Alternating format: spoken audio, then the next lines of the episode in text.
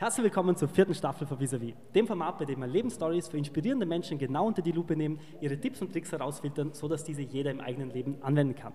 Heute sind wir hier mit der wundervollen Charlotte Voll. Vielen lieben Dank für deine Zeit. Ja, immer gerne. und äh, Charlotte, für alle, die zuschauen und dich nicht kennen, du bist professionelle Fußballspielerin und es freut mich persönlich noch so mehr, denn du machst es bei meinem Heimatclub in Altach. Genauer gesagt bei der, bei der Spielgemeinschaft Altach FFC Vorderland. Genau. Von dem her freut mich riesig, dass du dabei bist du hast schon einen, einen mega tollen Lebenslauf. Du hast vier Jahre bei Paris Saint-Germain verbracht, darunter zwei Pokalsiege, äh, den allerersten Titel, den Ligatitel, den allerersten. Du hast auch in der Champions League gespielt. Und heute sind wir hier zum herausfinden, wie du das so gemacht hast und vor allem das Wichtigste, was unsere Zuseher heute von dir lernen können. Ich bin auch gespannt. Sehr schön. Äh, bevor wir starten, noch ein riesengroßes Dankeschön an alle, die das heute ermöglicht haben. Ähm, und zwar an der Julian und an die Christina von Gebrüder Weiß, die uns das eingefädelt haben. Äh, Manuel, an dich natürlich, für jedes offene Ohr, was du hast, für jedes Anliegen, was ich bei dir habe. Vielen lieben Dank, Manuel. Dann starten wir mit, mit einer Frage, die endlich einer Fußballspielerin stellen kann. Und zwar viele von unseren Zuseherinnen oder Zuseher und Zuseherinnen, ähm, die machen gerade meistens irgendeine Veränderung durch. Äh, die sagen uns immer wieder, ja, eure Inputs haben mir so gut geholfen und bei dir finde ich das so spannend, weil du hast sehr viel Veränderung im Leben immer wieder gehabt. Ja. Ja? Karlsruhe, Hoffenheim, Paris, äh, Alltag. Du bist überall immer wieder neu, neue Teams, äh, neue, neue Leute, neues Umfeld, neue Länder zum Teil sogar. Und da würde ich dich gerne fragen, was hilft dir so mit solcher Veränderung umzugehen? Ich bin mit 18 direkt nach Frankreich und ich war brutal schüchtern. Also Leute glauben es mir jetzt nicht mehr, aber ich war wirklich so schüchtern, ich konnte gefühlt nicht mit Leuten reden. Und einfach so, in dem Moment bin ich ins kalte Wasser geworfen worden und da musste ich einfach irgendwas machen. Und ich glaube, das hat mir einfach so weit geholfen, dass ich jetzt so meine Strate also Strategien entwickelt mhm. habe, so ja, du kommst irgendwo an, man muss offen sein, mhm. weil sonst braucht die Integration ewig lange. Mhm. Und dann irgendwann hatte ich auch so den Moment, ich konnte schon Französisch, als ich mhm. nach äh, Paris gegangen mhm. bin. Aber ich war halt in meinem Kopf blockiert, so ja, ich darf keine Fehler machen, sonst keine Ahnung, was sie von mir denken. Und irgendwann war so der Moment, ich weiß gar nicht, wie es mhm. kam, dass ich mir denke, so, ich bin Ausländer, ich darf Fehler machen. Die, ich habe die Franzosen gehört, die haben selber Fehler gemacht, wenn sie geredet haben, dachte mir so, wenn die das dürfen, darf ich das auch. Und dann ja. Und ähm, auch mit neuem Sport zum Beispiel mache ich ähm, nebenher noch CrossFit. Mhm. Und da musste ich jetzt natürlich meine Box wechseln. Mhm. Und das war auch so der erste Moment, wo ich dachte, so, als ich es angefangen habe, war ich, ich habe mich da alleine angemeldet. Das war so das Erste, was ich jemals so richtig alleine gemacht habe. Bin dahin, ich war so richtig nervös. Also so nervös war ich nicht mal vor, ich weiß nicht, Champions League spielen oder so. Ich bin da hingegangen alleine, ich so, boah, weiß ich jetzt nicht. Und dann ähm, aber einfach der Moment, wo man so aufgenommen wird und so herzig empfangen wird, dann ist einfach alles verflogen und dann weiß man so, ja, es war ein, es war ein Schritt und ich muss mich überwinden, mhm. aber es hat sich gelohnt. Ich glaube, das ist schon eine ganz schöne Message oder für alle, die sagen, boah, ich würde gerne, aber ich traue mich nicht, ich habe so Angst davor. Den ja. Ein Leitspruch bei vis ist immer wieder, mach's einfach. Und das, das passt. passt wahrscheinlich das passt ganz gut. Und wenn es dann nichts ist, dann, dann muss man es auch nicht erzwingen. Genau. Und ich glaube, dass sich die Dinge, die man im Leben machen soll, einfach irgendwie dann immer so ergeben. es, es, sind keine Zufälle, sage ich immer. Es ist, immer, es ist immer Schicksal. Ja, das, das, Glück macht man sich selber, oder? Genau. Dann, aber dann bleibe, wenn das so ein großes Thema war und da in dem Fall so viel der Energie dahinter steckt, dann bleiben wir ein bisschen bei der Schüchternheit. Weil wirklich für alle, die jetzt zuschauen und sagen, boah, hey, die ist so cool, die ist so toll, aber ich bin auch so schüchtern. Was würdest du so einem Mensch äh, für einen Rat mitgeben, um diese Schüchternheit abzulegen? Also mir hat es geholfen, dass ich einfach mir gedacht habe, so ja, die anderen denken eigentlich gar nicht so viel über dich nach, was du mhm. jetzt gerade machst, weil ich hatte immer so, was denken die jetzt über mich, wenn ich das jetzt sage, das nee, das passt nicht. Und dann war auch teilweise schon so Gesprächssituation einfach vorbei, weil ich sie kaputt gedacht habe. Und eigentlich hatte ich einen guten Beitrag dazu. Und vielleicht hat es denen auch gefallen, aber ich weiß es halt bis heute nicht, weil es kam nie dazu. Und einfach, dass sich die Leute eigentlich gar nicht so viel Gedanken machen. Du kannst deine Sachen sagen, wenn sie es jetzt nicht cool finden, dann ist auch egal, weil wenn du es cool findest, dann steht man dazu. Ähm, aber es war kein einfacher Weg dahin, zu diesem Denken zu mhm. kommen. Und ich weiß auch gar nicht, wie es dann im Endeffekt dazu gekommen ist, weil es war dann einfach so da. Tatsächlich. ich glaube, es war gut, dass ich halt ähm, direkt alleine war. Mhm. Im Ausland. Mhm. Gut, Ausland muss man jetzt nicht unbedingt machen, aber ähm, einfach mal so auf sich selbst gestellt zu sein, mhm. weil ich musste dann machen. Mhm. Ich musste. Und ich brauche ab und zu einfach diesen Druck, dass ich muss. Mhm. Und dann ähm, ja, ich glaube, ich brauche immer diesen Anschubser. Den, Mhm, diesen diesen ja. Druck ein bisschen dahinter auch. Kann man da, was ich da so raushöre, kann man da sagen, man muss diese unangenehmen Dinge auch machen? Ja, ein bisschen die, hier die Komfortzone verlassen. Ne? Und dann, ähm, es, ist, es hört sich einfach, es hört sich dumm an. Man, wir hätten jetzt ein Phrasenschwein, es wäre schon randvoll. aber man muss einfach mal über sich hinauswachsen.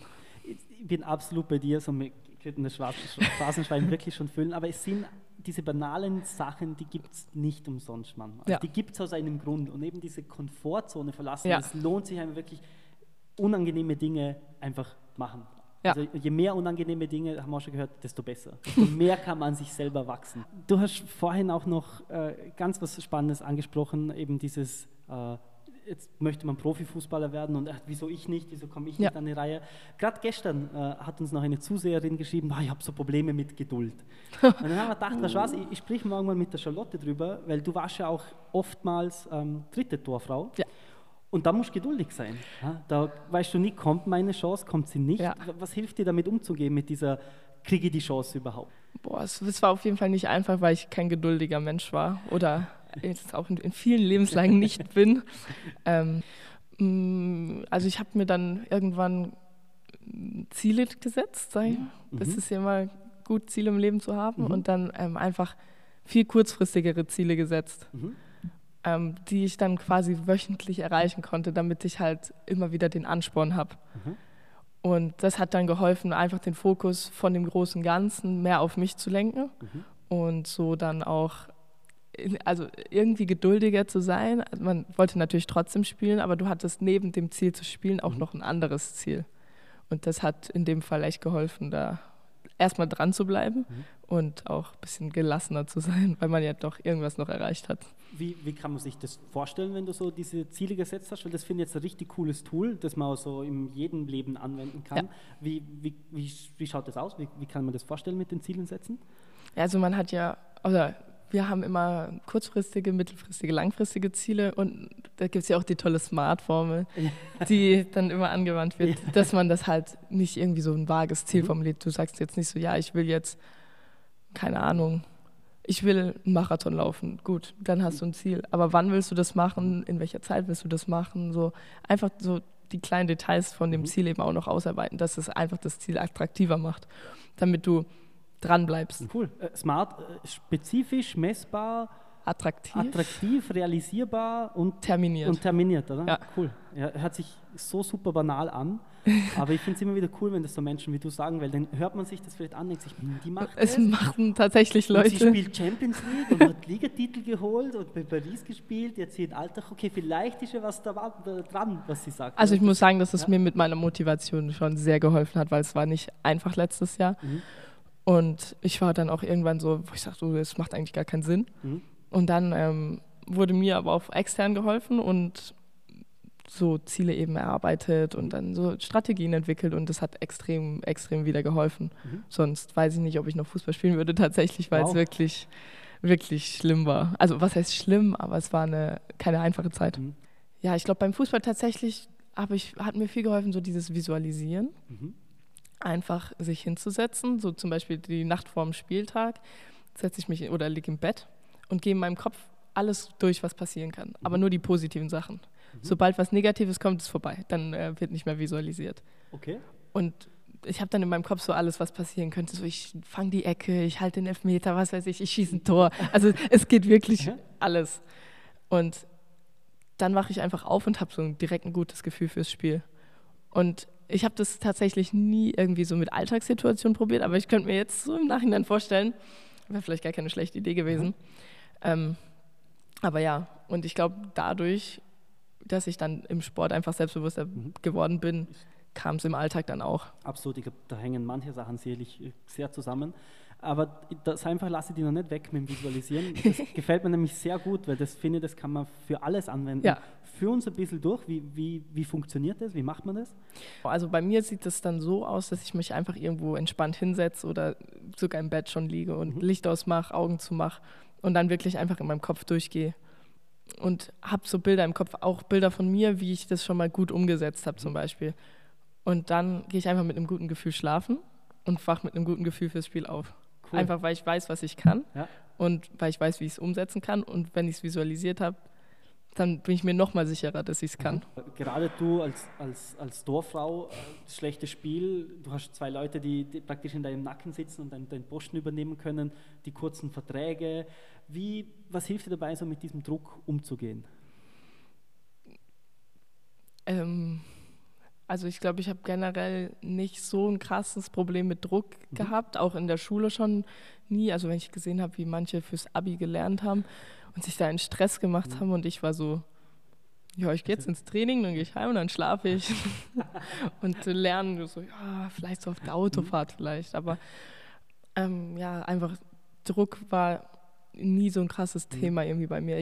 Ja, klar, ich mache mir auch selbst immer Druck. Ich, ich kann auch nicht in ein Training reingehen und sage so, ja, heute mal so Halbgas. Mhm. Das, das kann ich nicht. Dann gehe ich nach Hause und bin sauer auf mich. Ja. Weil ich sage so, was hast du eigentlich gemacht? Was, wieso bist du überhaupt aufgestanden? Warum bist du jetzt dahin gefahren, wenn du eh sowas fabrizierst? Und dann denke ich mir so, okay, also ich habe, glaube ich, schon den größten Druck so mache ich mir selbst, mhm. dass ich halt immer, ich will nicht perfekt sein, weil es geht nicht, mhm. aber du willst immer das Beste geben.